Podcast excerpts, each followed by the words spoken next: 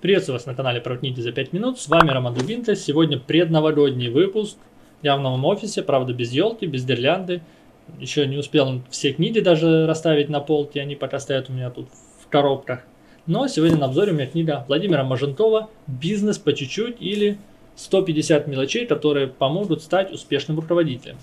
И сразу хочу сказать, что эта книга вошла в мой персональный топ книг с пометкой Must Have.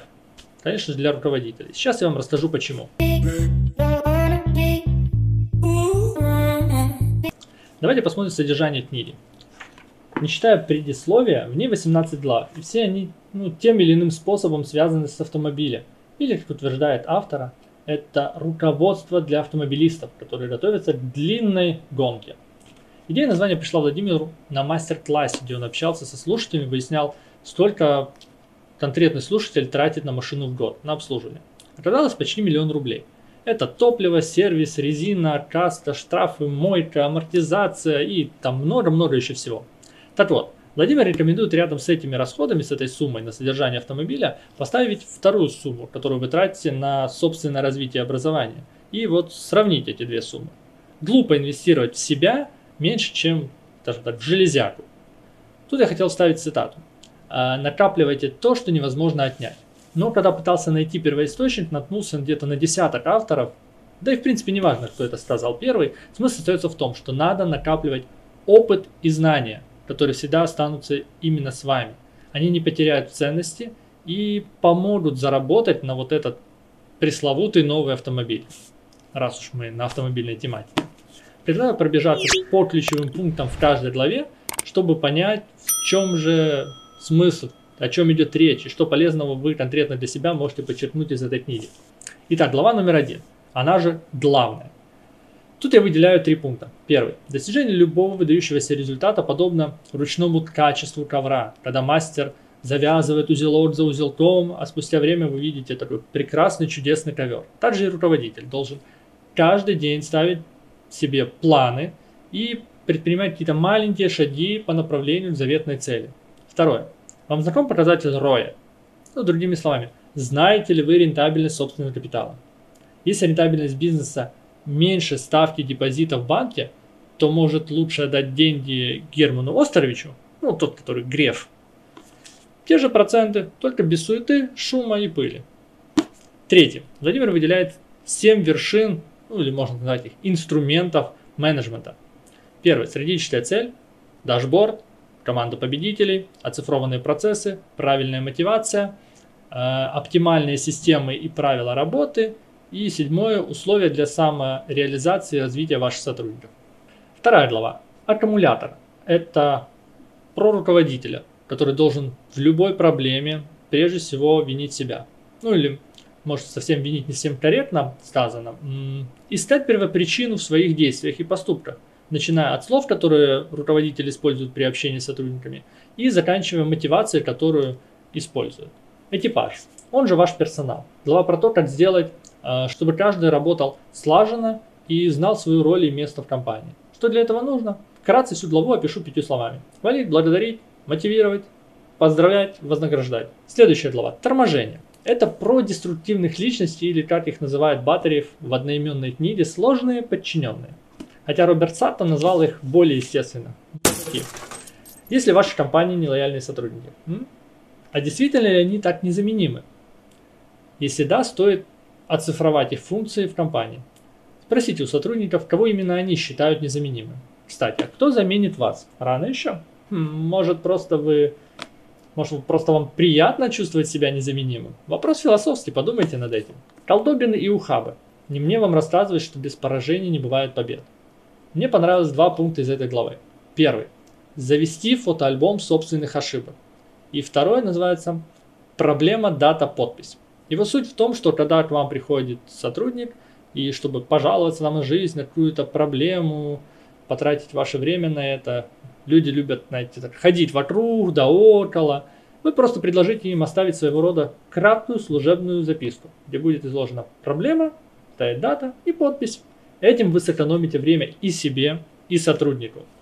Попахивает бюрократией, но Владимир уверяет, что ходить стали реже. а больше стали решать проблемы самостоятельно. Хотя, мне кажется, просто стали ходить реже, дабы лишний раз не писать просто. Коробка передач, она же система мотивации. В этой главе вы найдете несколько оригинальных приемов мотивации. Например, хочешь в отпуск, предложи идею. Или алгоритм ОППП. Увидел отклонение, ищи причину, давай предложение по улучшению и составляй план действий. Хотя этот пункт ближе, наверное, к пункту тому проблема, дата, подпись из главы про ухабы. Но главным я считаю последний пункт в этой главе, в котором предлагается посчитать производительность труда и ебеду на одного сотрудника. А еще лучше сравнить это с конкурентами или со своей же компанией, но лет 5 назад. Эти цифры и дадут вам ответ, насколько эффективна ваша коробка передач. Педаль газа. В этой главе вы получите несколько советов по повышению уже личной эффективности. Ну, там такие примеры, например. Совещайтесь стоя, заводите новые знакомства, проводите встречи не только в офисе, но и по дороге в офис. А, в выходные отдыхайте, не позволяйте вас беспокоить. А, выделяйте 30% времени на стратегию, слушайте аудиокниги, когда вы в пути и тому подобное. Наверняка вы их слышали уже в других книгах. Навигатор. Здесь, наверное, должно быть про маршруты, стратегию. По факту здесь про решимость руководителя. Грубо говоря, старое, не откладывай на завтра то, что можно сделать сегодня. А что не успеваете, ну, подумайте, может это сделать кто-то другой. Не забывайте про делегирование. Составьте себе список дел, которые способны сделать именно вы. И ими и занимайтесь. Тут лично от себя рекомендую составить организующую схему, и тогда и вопросы отпадут, кто что делает, за что отвечает. Еще один мой любимый пункт. Идите в гемба. Нет, это не ругательство. Гемба это японский термин из кайдзен, обозначающий место, где происходит действие или уж совсем по-русски, где производится продукция. И тут я на 100% солидарен с автором. Больше времени проводите в полях, чтобы понимать, чем живет ваша компания. И там же в полях задавайте сотрудникам три вопроса, которые могут подтолкнуть вас к каким-то новым неожиданным идеям. Первое. Что мне делать, чтобы именно вы зарабатывали больше? Это спросить у сотрудника. Второе.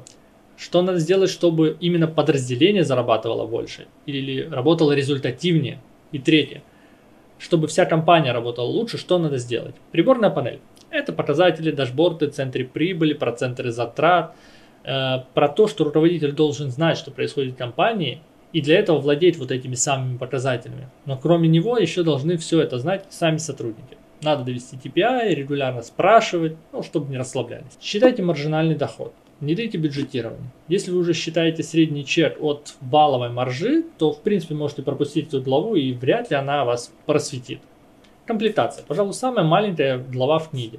И ее суть можно изложить в принципе в двух пунктах. Составляйте планы и автоматизируйте компанию мудро, чтобы в результате вот этой автоматизации работы не стало самой работы еще больше, чем было до автоматизации. Стаж вождения. Хотя я назвал бы эту главу, наверное, автошкола, так как тут больше про то, что вам надо учиться читать книги, но не только книги по менеджменту, но по психологии, экономике. И учиться не обязательно у каких-то именитых личностей. Наверняка вам есть чему поучиться у ваших родных, коллег, друзей. Задумайтесь, ведь это тоже ваши учителя. Но если очень хочется, можно и Владимира Маженкова поучиться или попросить у него совета. Он вроде как не против, так написано на 222 странице. ПДД. Владимир называет эти правила Конституции. Я бы назвал это корпоративный кодекс, который должен написывать какие-то внутренние правила в компании. Курсовая устойчивость. И опять же, автор возвращает нас к целеполаганию. Ставьте себе цели, ставьте цели сотрудникам и, конечно же, оговаривайте ответственность. Ну, кроме ответственности и вознаграждения тоже но на самом старте. Кстати, цели не обязательно должны касаться вашей компании. Вы можете, я бы сказал, обязаны ставить личные цели. Топливо. Еще не догадались? Э, это... Нет, не деньги. Ну, почти. Это про продажи. У Игоря Мана есть книга, которая мне, по правде, не очень нравится, но ее название и содержание прекрасно раскрывают вот эту главу. Книга называется «Продает каждый». Суть в том, что в компании каждый сотрудник – торговый отдел, а руководитель компании – главный продаван. Соперники и попутчики. А вот это самая близкая по тематике для меня глава. Она про клиентоориентированность. Первое. Посчитайте ваш NPS, индекс удовлетворенности. Второе. Составьте вашу CGM, карту путешествия клиента. Третье. Клиент не всегда прав. Есть такие клиенты, которых лучше уволить и передать конкуренту. Пусть он там устраивает разнос. Четвертое. Пригласите себе тайного покупателя. Сначала к себе, а потом еще и к конкуренту. Узнаете много нового. Техосмотр. Э, тоже уж совсем маленькая глава, она о том, что надо помнить о личном здоровье, заниматься спортом, а если нет времени на спорт, то хотя бы для начала не пользуйтесь лифтом и ходите пешком.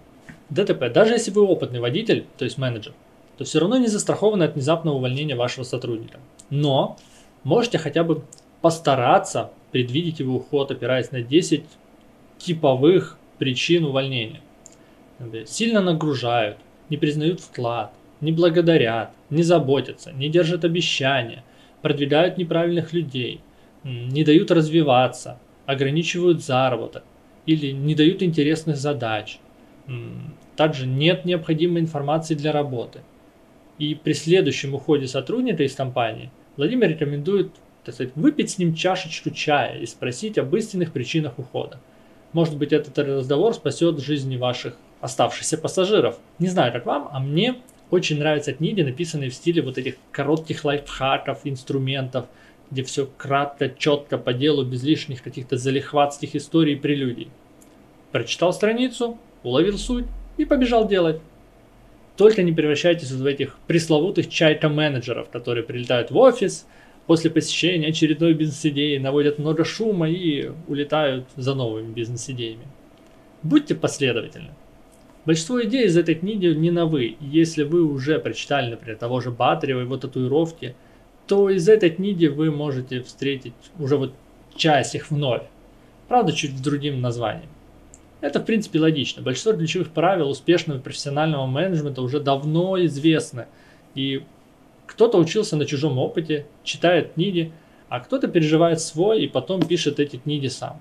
Как мне кажется, вот эта книга смесь одного со вторым. Моя оценка. Первая. Книга интересная и читается довольно легко.